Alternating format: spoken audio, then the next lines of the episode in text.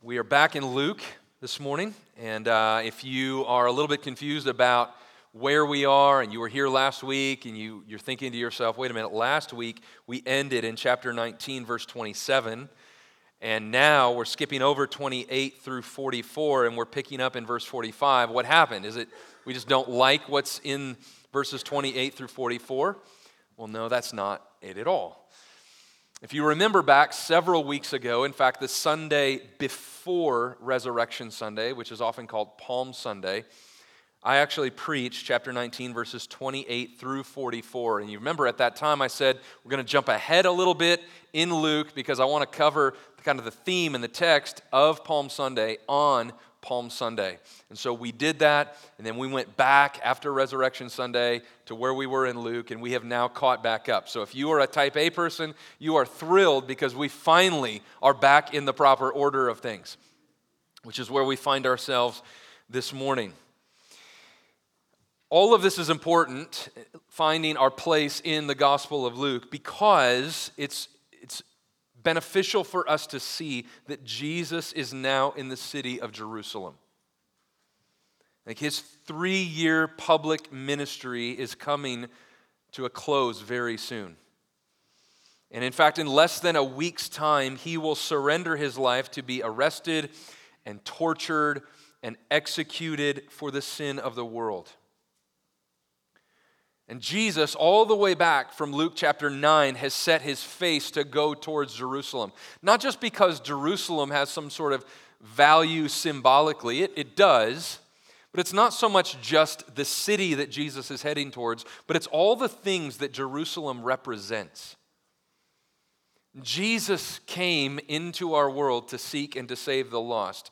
And he came on a mission to give his life as a ransom for many.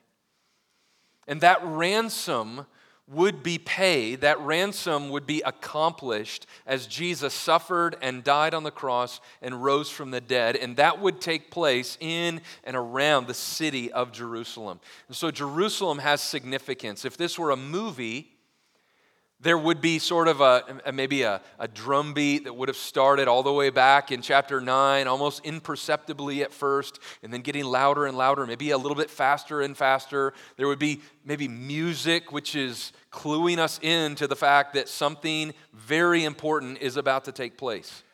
It would be heightening our senses as Jesus now has some of his most clear, most direct sometimes even the harshest criticism towards those who do not believe and those who have led the people astray. All of that's contained, most of that's contained at least here as Jesus is preparing to go to the cross. That's why Jerusalem here is so significant. There's the pressure packed events that unfold in these next few chapters as Jesus and the religious leaders kind of spar. By now, the hatred of the religious leaders has, has reached a, a critical state. And yet, Jesus remains committed to the mission of the Father. We're going to see that on display here in our text. So if you looked at the text, and even as the text was read, you probably noticed that your Bible divides this up into three different sections verses 45 through 48 of chapter 19, then chapter 20, verses 1 through 8, and then chapter 20, verses 9 through 18. Uh, those are three different sections, or in, in the world of biblical studies, they're called pericopes. So these are three different pericopes. Go ahead and say that with me. Pericope all right, it's your vocab word for the week. If you're ever on Jeopardy and they ask this kind of question, you know the answer. A section like this in the Bible, a subsection, is called a pericope. And so there are three different kind of pericopes or sections here. We're going to look at them one at a time. But let me just share kind of the reason I'm, I'm preaching this all in one text. It's not because we're in a hurry to finish Luke, but it's because all three of these point to the identity and the work and the authority of Jesus Christ. And so all of these could be preached individually. Uh, as you know, I, I don't struggle with the temptation to take it slowly, and so we could go very slowly through this, but I think there's significance in pulling all three of these together and highlighting three different aspects about Jesus' identity, his authority, and his purity. So that's what we want to do this morning. So if you're taking notes, uh, be advised there will be nothing on the screen this morning. Uh, so you're going to have to listen and just jot it down old fashioned. We're going to kind of work through the text this morning using three kind of key words that we're going to look at. The first is purity, the second is authority, and the third is identity. Purity, authority, and identity. Let's look at purity first. Verse 45 Jesus entered the temple and began to drive out those who sold, saying to them, It is written, My house shall be a house of prayer, but you have made it a den of robbers. And he was teaching daily in the temple. The chief priests and the scribes and the principal men of the people were seeking to destroy him, but they did not find anything they could do, for all the people were hanging on his words. So Jesus has just entered into Jerusalem not long ago, and one of the first things that he does is to go into the temple. Now, just for, for some background purposes, the temple was God's design. It was a place whereby the people of God might make sacrifices to him, whereby they might worship him. It was the place where God's presence symbolically dwelt among his people, and it was to be a holy place. And yet, tragically, driven by pragmatism, the temple had not become a sacred place of worship, but it had become a place of, of essentially entertainment. And people would go to the temple not to worship and pray, but to buy and sell. It was a place of commerce. They used it for their own purposes instead of the purposes of God. So, not unlike churches even today that sacrifice the weightiness of God's glory for entertainment or spiritual TED Talks or fluff. The Jews had traded the weightiness of God's glory for a combination of what we might call like a circus and flea market sort of atmosphere. And this is no small thing. What was at stake was the purity of worship for the people of God. Like in their attempt to attract, maybe, or to provide amenities, or to give options, or to give people a place to shop, they had completely abandoned the fact that the temple is actually God's idea. The temple was a place for God's glory and for His honor and for the good and the blessing of His people. And so the purity of God in the eyes of the people is what was at stake, which is why Jesus, the Son of God, doesn't come in soft here. Or if you're like in the old school wrestling, like Jesus comes off the top rope here at those who would corrupt the use of the temple of God. Luke here tells us that Jesus drove out those who sold. Matthew helps us out by adding in in Matthew 21 that Jesus actually overturned the tables of the money changers the bankers in the temple. Mark adds as well that Jesus wouldn't let anyone carry anything through the temple. And if you're like, that seems really weird, he wouldn't allow anyone to carry. It's likely because the temple, which was centrally located in the city, was being used as kind of a cut through. So as people had to, had to get things, or maybe they purchased things, or went to the shopping mall of the temple and then they would carry things through, or maybe they were helping a buddy move. And so, like, well, we don't have to go all the way around. The temple had so lost its sacredness and its reverence and its holiness and likewise, the people had so significantly lost the sacredness and reverence and holiness that they should rightly have towards God that they were willing to just kind of use the temple as a cut through, as a pass through. So you can imagine, maybe there were a few devout people who had gone to the temple to pray or to worship. And they're being drowned out and distracted and overrun by people who are just there for all kinds of personal, pragmatic reasons. Now, think for a minute. Get this mental image in your head. We don't know how many people are in the temple at this time. There were likely lots of people. And Jesus is one man. And yet Jesus goes into the temple and he overturns the tables. Likely the money changers are not thinking, oh, that's interesting. What are you doing now? Jesus prevents anyone from carrying anything through the temple, and he drives out everyone other than possibly those who were there for prayer.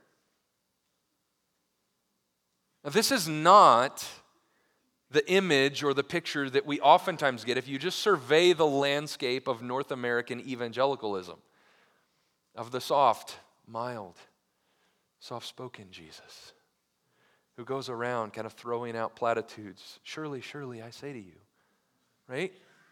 It's Rambo Jesus, right? Only without sin and without ungodliness. Like he has a righteous zeal for the things of God. He does not take kindly to his creation, taking lightly of him, especially when it comes to worship. And yet that had been completely lost. And friends, this is one of the reasons, in fact, why when we gather as a church for worship, through the finished work of Jesus Christ, the blood of Jesus Christ shed for us, we're new covenant Christians, but there still ought to be a weightiness that marks our worship of God together. Now, to be clear, it should be a weighty joy because we have been rescued. Like we have been pulled out of the fire. We've been given new life. We have been adopted into a new family. But, friends, God is the creator God who is holy and hell is real, and our rescue comes at the great expense of the very death of the Son of God.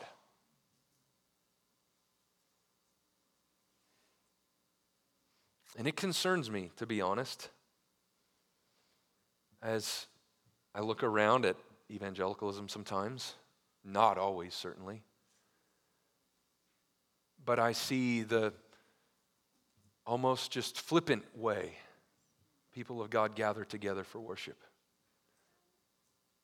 And the insatiable desire sometimes for entertainment and humor.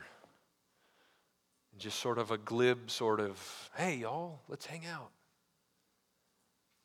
When we are gathering at the command of the God of the universe who has called his people to regularly gather together to bow down before him who is holy. And we come not as an interruption of our week to worship, as though this were somehow something new, that, that God was not receiving glory and honor and praise. But we come to join in, as we sang a little bit ago, to join the song that has continued from ages past and will continue to ages into the future for all eternity. Around the throne of God, God is being worshiped. Holy, holy, holy is the Lord God Almighty. The whole world, the earth, the creation, the cosmos, all things are filled with His glory. And that, that noise, the echo of that song and that melody reverberates throughout all time. And so, what we do when we come together on the Lord's Day and we gather together regularly for worship is not starting something new. We're just merging in with a worship that's already been going on and will continue throughout all time as we gather around the throne symbolically. As we come together to declare the holiness and the goodness and the grace and the kindness and the mercy and the love of our Creator God, there should be a weighty joy that marks the gathering of God's people for worship. And it should be seen in the songs that we sing, which declare the glorious truths of who God is and what He has done, not only as we declare those to God, but as we remind one another of that, as we remind our own soul, right? Bless the Lord, O my soul. the psalmist is reminding his soul, yeah, you need to bless the Lord we do that as we sing to the Lord with gravity and gladness. We don't have screaming guitar solos, right? Matt dancing around the stage. He has the skill for that. but he reins it in because there is a weightiness. This is not about the musicians, it's not about the person preaching, it's not about the people up front. It's about the reflection to the God who is ruling and reigning, the, the real head of the church, Jesus Christ, that we have come to worship. It's why we read Scripture so much when we gather together. Some of you are newer and you're telling your friends that invited you, like, man, y'all at CCF read a lot of Scripture. It's because it's continually realigning our hearts, which are so prone to wander. We want to hear God speak. And the clearest way we hear God speak is through His Word. That's why we pray. Why we read Scripture even before we pray, oftentimes, as Pastor Josh did this morning. We, we pray to Him, we come to Him, we lift our needs to Him. We're reminded yet again that this is not a performance. And praying prayers that lift our needs to the Lord and confess our love to the Lord, not, not as a transition, but actually stopping and quieting our hearts and spending time in prayer reminds us that there is a reason that we are here that has nothing to do with the people who are up here. It has everything to do with our God and our Redeemer and His precious Holy Spirit. That's why we pray that our preaching, no matter who stands behind the pulpit, is marked by a centrality of the Word of God, by a gravity and a joy as we herald this good news of God, as we, as we declare and celebrate and remember and teach yes, the God of the universe has spoken. Come and listen. And so there is a purity that Jesus is doing here as he purifies the temple. But there's something else going on here. Jesus, yes, is cleansing the temple, but he will ultimately fulfill it. Because Jesus, we know, will be the temple. And for those of us living now in 2023, we look back and we know that Jesus is the temple. So, for example, in John chapter 2 19, you might remember this. Jesus is gathered together with some of the Pharisees, and he tells the Pharisees as they're gathered in the temple complex, Destroy this temple, and I will rebuild it or raise it up again in three days. And the Jews around him look at him like he's absolutely lost his mind. Like it has taken 46 years, they say, to build this temple. And you, you may be a great carpenter and all, but you're going to rebuild this in three days? And John, as the narrator, helpfully steps in and tells us the temple that Jesus is talking about is his body. He would be crushed, he would be destroyed, he would be killed. And three days later, the Father would raise him from the dead. You see, this the temple, this place where sacrifices were repeatedly made, would be replaced by Jesus, the once and for all sacrifice for sin. And the temple, this place where God dwelled among his people, would be replaced by Emmanuel, God with us, the one who came to bring all who believe not only near to God, but to give us his spirit to live in us. You see, Jesus isn't just cleaning house, Jesus is demonstrating how the temple itself, as a physical structure, could never be the final remedy for sin. Only Jesus was completely pure. Only Jesus could be the perfect sacrifice for sin. Only Jesus could satisfy the penalty of sin which we owed. It's the spotless, perfect, pure Lamb of God.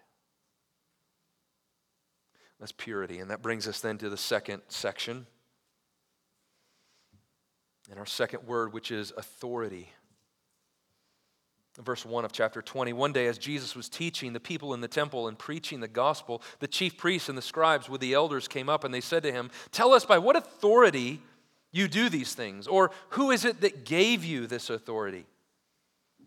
And he answered them, I will also ask you a question.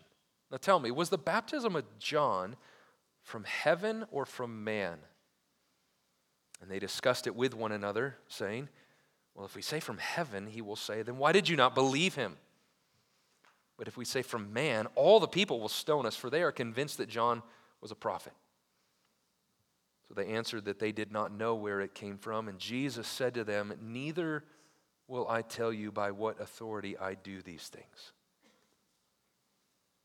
So the Gospel of Luke begins with Jesus asking questions in the temple. And now, here, near the end of his public ministry, he's again teaching in the temple.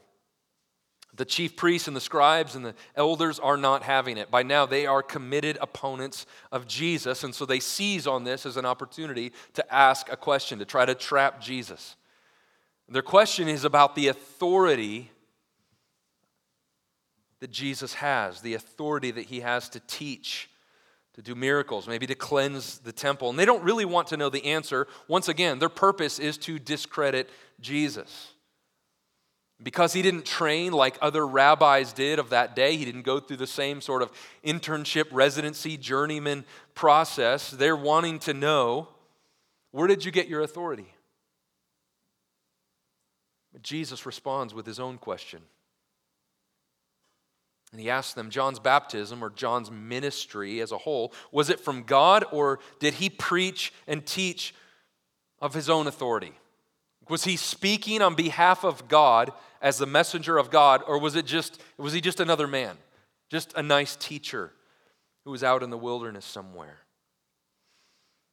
You might remember that John the Baptist was Jesus' forerunner. He was the one promised in the closing verses of Malachi. So, as the curtain goes down in the Old Testament, there was a prophecy about the prophet to come who would pave the way for the deliverer, for the Messiah.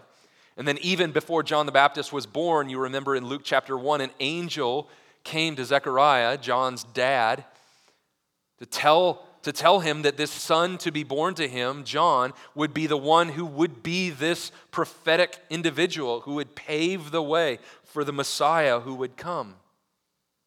And then later, Jesus began his earthly ministry by coming to John the Baptist to be baptized by him. And he said he needed to be baptized by John to fulfill all righteousness.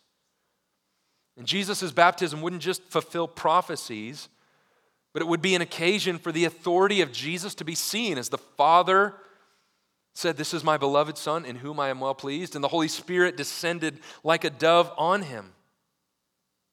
So Jesus' authority is tied up with John's identity. But the scribes and the chief priests and the teachers completely miss that. They don't believe that John is a spokesman for God. And so they have to huddle up for a minute. You can imagine what this must have looked like. Like, uh, yeah, give us a moment, please. We, we need to have a recess. And so they go out and they kind of talk among themselves and they think, like, we're in a really bad fix right now because if we say that John was actually a messenger from God, he came from God, he spoke for God, then Jesus will likely say, Why didn't you believe him? But if we say he's just a man, then the crowd is going to stone us because they all believe that he is actually from God. Interesting that in both chapter 19, verse 48, and here in chapter 20, verse 6, the crowd actually gets right what the religious teachers got so wrong. We don't have time to, to dive into that. So they respond We don't know by what authority John taught. And their ignorance here shows us that then they have no basis to judge Jesus' ministry. Like, if they don't know whether John the Baptist was from God or not, how in the world can they expect to know if Jesus was from God or not? And that's what Jesus is highlighting here. So he replies, Then I'm not going to tell you by what authority I do these things either. But this question about authority is an important one. In fact, this is a question that we as Christians, even 2,000 years later, need to settle in our minds if we're going to find true peace and contentment in the Christian life. And there are not many more fundamental questions than who is Jesus and what authority does he have? In fact, the authority question really reveals what we believe about Jesus' identity. If we believe that Jesus is Lord, he is the Son of God, then we will submit to his rightful authority. Not perfectly, Not always, but that will be our aim. The general trajectory of our life is I want to honor the Lord because Jesus is Lord, which means He has the right to tell me in His Word what I ought to do and how I ought to act and how I ought to live and to determine my goals and my priorities and my dreams and my ambitions.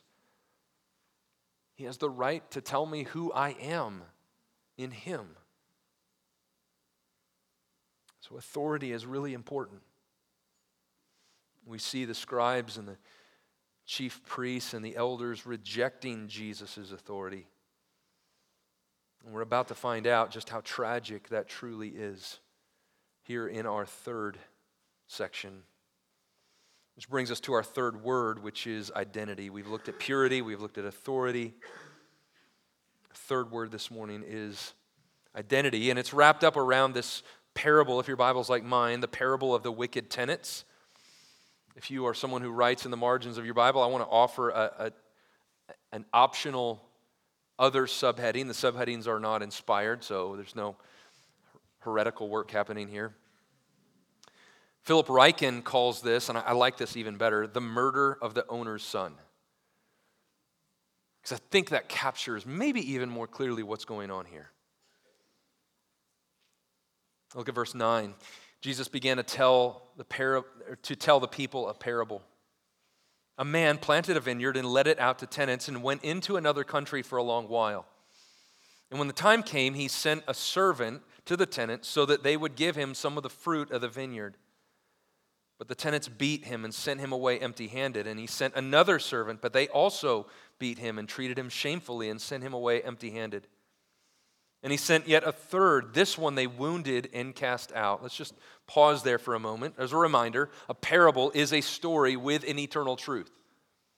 As we so often say, most parables are driving at one central idea, one central big truth. But there are parables, like this one, that also give us some meaning and some detail in some of the other things that are mentioned here. So, for example, here we have the owner of a vineyard. The owner represents God, the Father.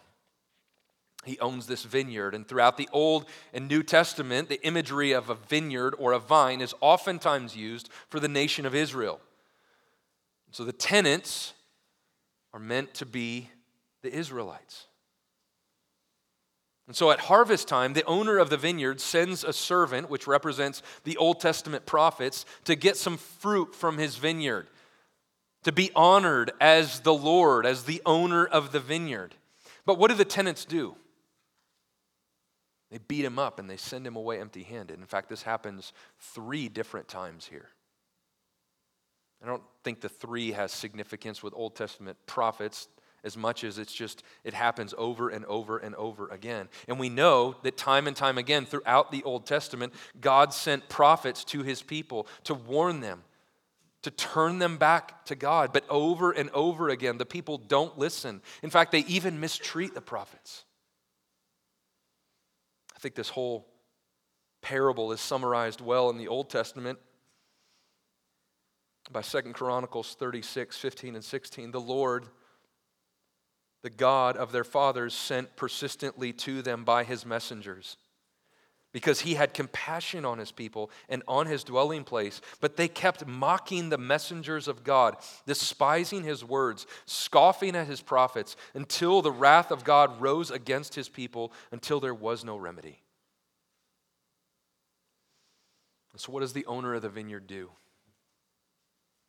Verse 13 Then the owner of the vineyard said, What shall I do? I will send my beloved Son. Which has some overtures to what we just looked at with Jesus' baptism. This is my beloved Son. Perhaps they will respect him. But when the tenants saw him, they said to themselves, This is the heir. Let us kill him so that the inheritance may be ours. And they threw him out of the vineyard and killed him.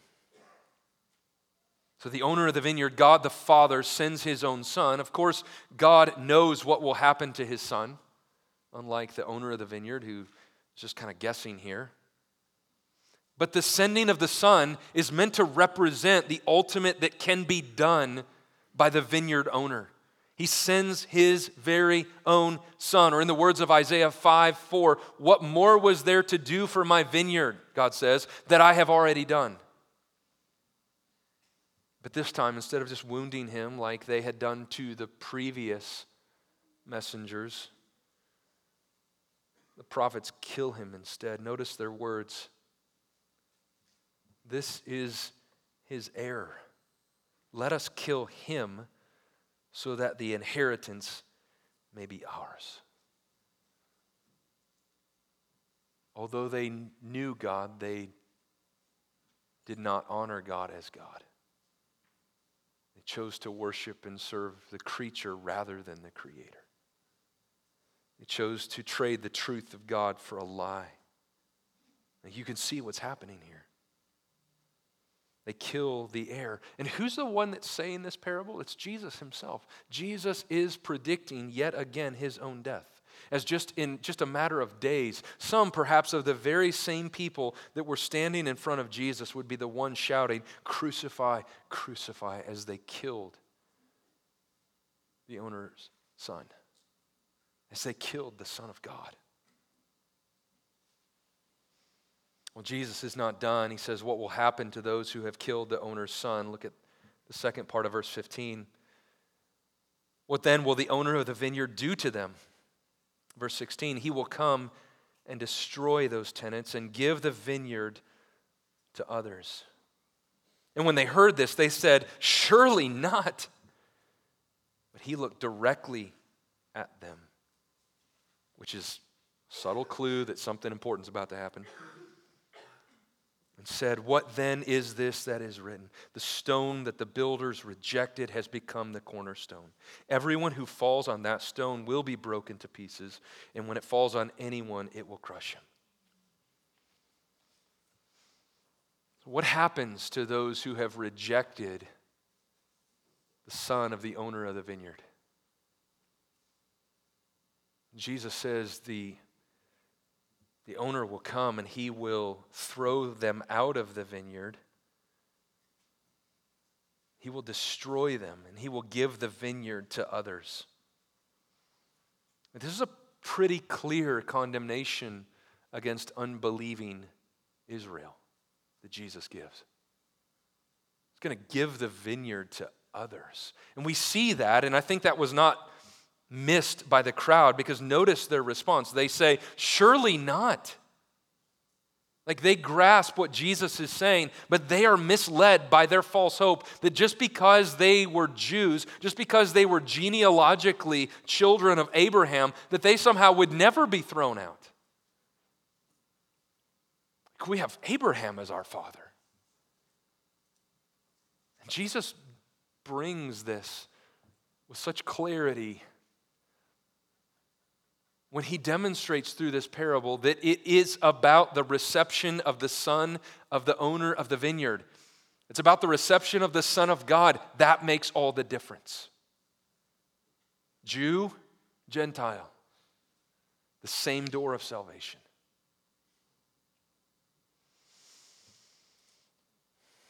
And Jesus responds to this by quoting from Psalm 18. The very stone that the builders rejected has become the cornerstone. It's clear that Jesus is that stone. He's rejected by so many. He's rejected by Israel by and large. It doesn't mean that every Jew rejected Jesus. But as a people that Jesus has come to, they are rejecting him as their rightful king, and yet he has become the cornerstone. And cornerstone is the stone of significance. And in in building trades of Jesus' day, it was, it was common for, stone, for buildings to be built out of stone. It was also fairly common for, for buildings to be hewn somewhere else off site and then the stones to be taken apart and hauled to the new location where they would be set up. And so the cornerstone would be marked. It would be the stone that would be set first. You get that stone right, then everything else was designed to build off that stone. You get that one stone wrong, you replace it with another stone, your entire structure is not going to hold up.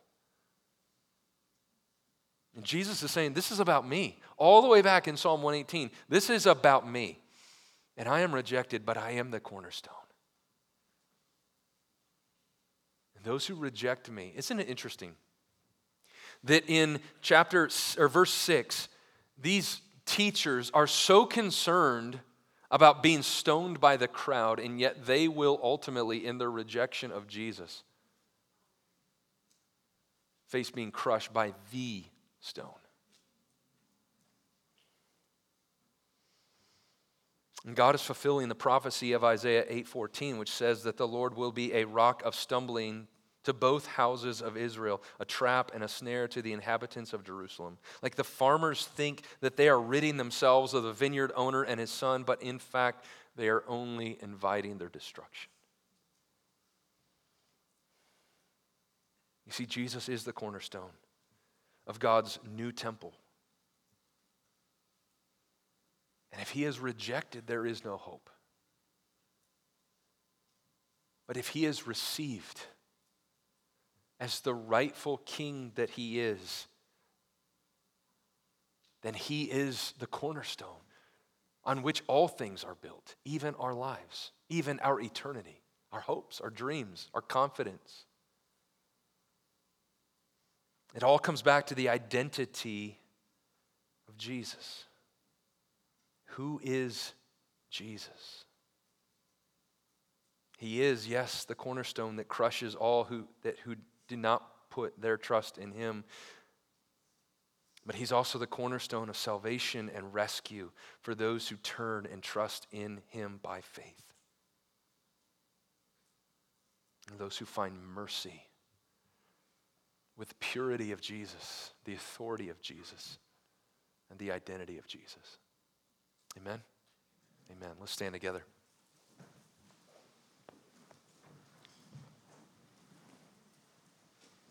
Our Father, we thank you as we so often do for your word, which is the truth. it is a lamp for our feet and a light for our path. Thank you that we are not left to wonder who you are and what you are like, but you have told us. You've revealed the pathway of salvation for us. And even here specifically, you have revealed the pathway of salvation by revealing the identity and the authority and the purity of your Son, Jesus Christ. Father, I can't help but think that this passage is just continuing to, uh, is intended to continue to, to push us and motivate us and drive us back to worship Jesus Christ, our King, for who he is for what he has done, for the authority that rightly he possesses. And so, Father, we thank you for your Son. We thank you for his obedience and for his work. We thank you for his victory. We thank you, Father, for his present intercession on our behalf. I pray, Father, for the one who is in this room this morning who is not trusting in you, that you would be opening their eyes to turn and to trust, even now, even in this moment, perhaps by faith, to turn and repent, to turn away from unbelief and sin and trust in you through Jesus Christ by the power of your Holy Spirit. God, would you please do that? Open blind eyes as you have opened so many of ours. And I pray for all of us, Father, that on account of these verses, our worship of you, yes, our singing, but also just our lifestyle of worship would be richer and deeper because of the identity and the authority and the purity of your Son, Jesus Christ, in whose name we pray. Amen.